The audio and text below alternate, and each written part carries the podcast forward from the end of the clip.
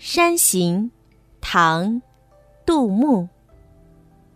远上寒山石径斜，白云深处有人家。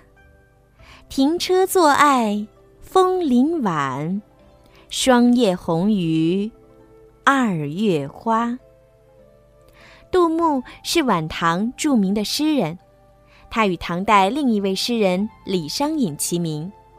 为了与大李杜、李白、杜甫区分开来，人们称他们为小李杜。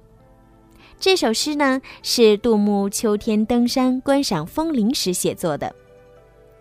诗题叫《山行》，一开篇写的也是山行，远上寒山石径斜，山路远，气候寒，石径曲折，又是晚行。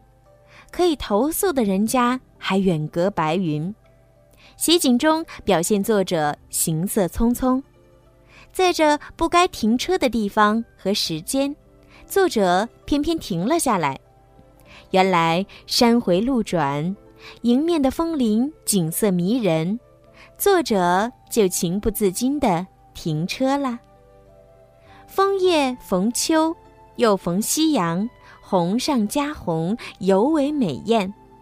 为了体现这一点，作者说出了“霜叶红于二月花”，可以说出人意料，又让人真切地感受到枫林的红艳。《山行》，唐·杜牧。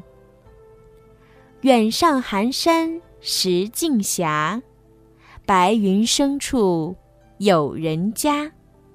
停车坐爱枫林晚，霜叶红于二月花。